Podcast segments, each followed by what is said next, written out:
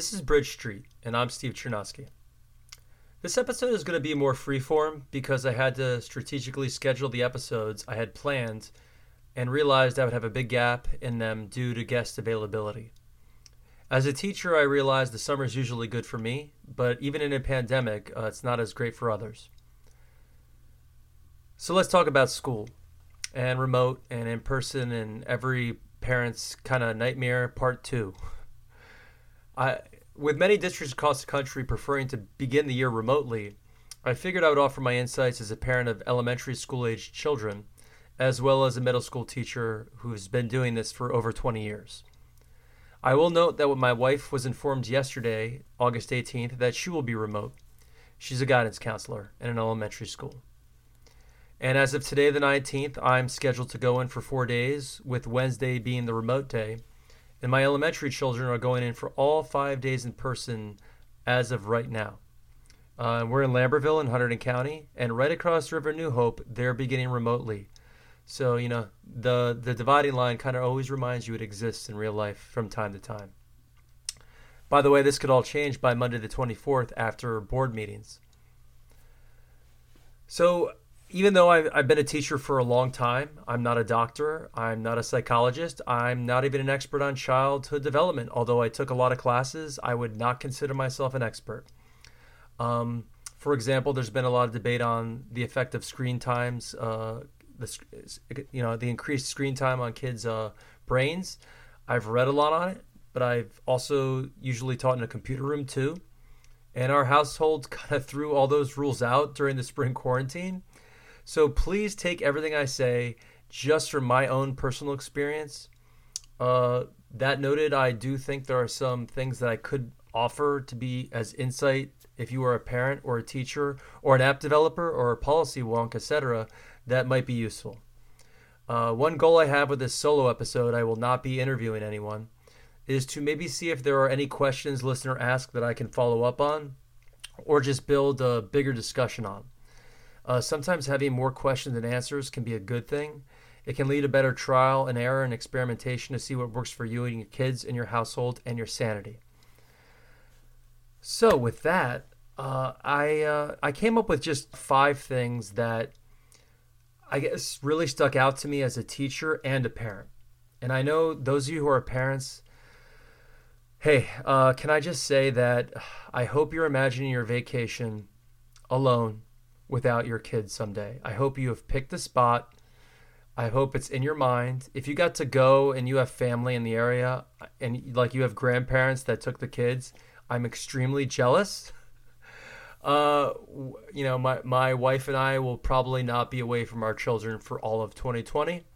Uh, but look, I mean, this is probably a very privileged thing to say. That there's been families like that who have never had that out. So, um, by the way, I taught about that. My kids used to have to plan mythological vacations on spreadsheets, but that's another story. And I always tried to emphasize that point, but now that point is coming back in a very personal level for a lot of people.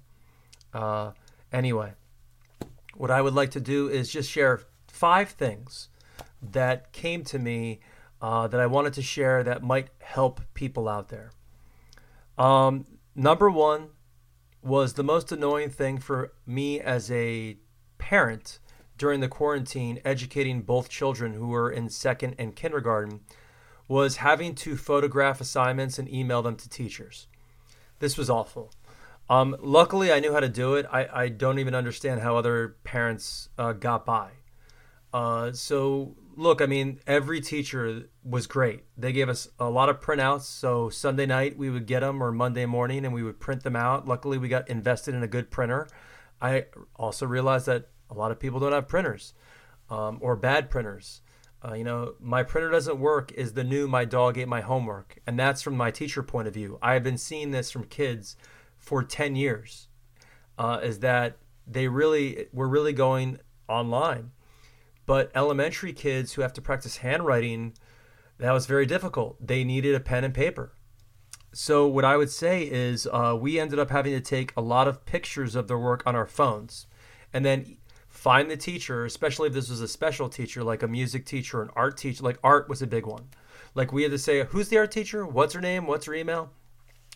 and then we would have to use our phones and then email with the Gmail or Yahoo Mail app or whatever you know app you have on your phone, uh, and then type spell their name correctly and, and, into the email and then do it that way.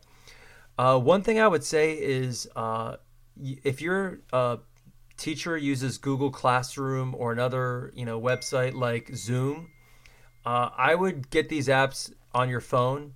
Uh, you know, Seesaw is the other one. I, I mentioned Zoom. It wasn't Zoom. It was Seesaw. Is I would get the app on your phone and I would see how you can stream like that. Like the Google Classroom app uh, is very good. And if you have to take a photo on your own phone, uh, you could just email it through there and save yourself a step. And then you don't even have to worry about spelling teachers' emails or not. Uh, the other thing I would say is putting the teachers' emails uh, at the beginning of the year, all the specials. So we're talking music, PE, anything. Put them and, and, and put them in your Gmail as a address and have them there so that they easily come up every time you plug it in. Another option is to have the kids take the photos themselves. Uh, this depends on how much you trust them with your phones. Middle school and high school children already have their own phones for the most part. Even in uh, disadvantaged communities, I found uh, this has been the case. But one of the skills you can actually teach your children is to how to take a good photograph with your phones. Um, their motor skills aren't up to snuff, obviously, but you can teach them, like if they have to take a picture of their drawing for art, you can teach them about lighting. You can teach them about framing the photo, cropping the image. And I, am not saying to give them free access over your phone. Personally, I would be very nervous about that. It depends on how much you trust your children. But if you want to give your children your phone and teach them how to take better photographs, that's a skill. Um, I, I, taught that uh, in a seventh grade class called visual, visual communications. So that might be something you decide. Like, I want to give my child a skill. I, and, and look, I need to work. So they can take the photos of their assignments. I will see the photos on my phone and I will ask them what is due and I will send them to the teachers, whether via the Google Classroom app or the Gmail. That, that brings me into logging out of your personal accounts. So our kids had Chromebooks from the school, and it depends on your situation. Sometimes, though, before that happened, uh, our kids were using our personal computers to do assignments and sometimes this just happens. Uh, you you forgot to charge the laptop overnight, and you're like, and, and, and the teacher's going live. Uh, one thing I would always suggest is to log out of your personal accounts. Uh, I, I even had this problem today. Um, so I was in a Google Meet and I was on my own personal Gmail account, and it wasn't letting me in. And I, it, it, even at the middle school level, where these kids are pretty tech savvy I had a lot of kids I did deny because they were trying to come into the Google Meet via their own personal Gmail accounts or Yahoo or whatever it was. And so you need to make sure that when your child is on a computer that that school account is the only one logged on. And I know it's a pain and it, it, it's an extra step and we, we need less steps right now during quarantine that would one be one thing I would highly recommend is to log out of all of your personal accounts. On your phone, it becomes difficult, which is why I would personally not ever give at my kid's age, third and first now, reign over my phone. It would just be, okay, let's try the third grader. Let's try to see how you can take pictures and how your motor skills are, are now. Um, so that that that would be uh, two for me. Uh, three would be PE, music, and the specials can be your friend. Um, for a lot of us, it became an extra. Like, okay, let's just focus on the language arts and the and the uh, the math and, and, and all of that. Uh, but there's a reason these classes exist.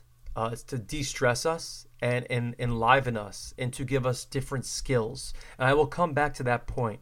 Remember, when it's all said and done, our job as teachers and your job as parents doing this online is to give your child skills if you don't complete every single assignment, well, I, I don't want to. I don't want to go against your teachers. I would, including me. I would say get the assignments done. But at the end of the day, our job is to give your kids skills that they can apply later in their life, and hopefully, someone will pay them to do these skills. I've never lost sight of that overwhelming ideal. Um, and you need breaks too. So the specials, PE, music, um, art, these are skills and use them as your friend. Uh, find out what your kids like and have them do that and even have them do extensions of that. Uh, our children, uh, the my daughter in kindergarten loved the music. Uh, both of our kids enjoyed the PE so much. I thought the PE teacher, it, look, online education, PE really works. I, I was in a workshop on the Thursday before we closed down. There were five teachers from my school in that workshop, and it was all about how to do Screencastify, which I've used like weekly. Uh, and there was a PE teacher, and, and, and I, I told him, I was like, wow, man, this is kind of really set up for you to succeed. Online PE works. I, I felt it was a nice break for us. And if the kids can be self guided with the instructor on the PE, it is great. It gets their energy out. Again, I, I said earlier, I'm not an expert, but if uh, th- there is a study that I did read that doing math right after physical activity is a great thing to do. So if you want to do the PE and then do your math right away, it's a good one-two punch. Um, my son, you know, did breakdancing at sometimes. So like, let's say the PE lesson though is only 10 minutes, and you're like, gosh, I need a half hour. I just I, I need to take the Zoom call for my business then there is sometimes other extensions. There's on YouTube. There's a play next button, which will do a similar video. Uh, but maybe you can just find like a longer video, even on you know your cable or whatnot on Netflix, uh, to do. Now I will warn you about that could also be a bad thing, and that's my number four.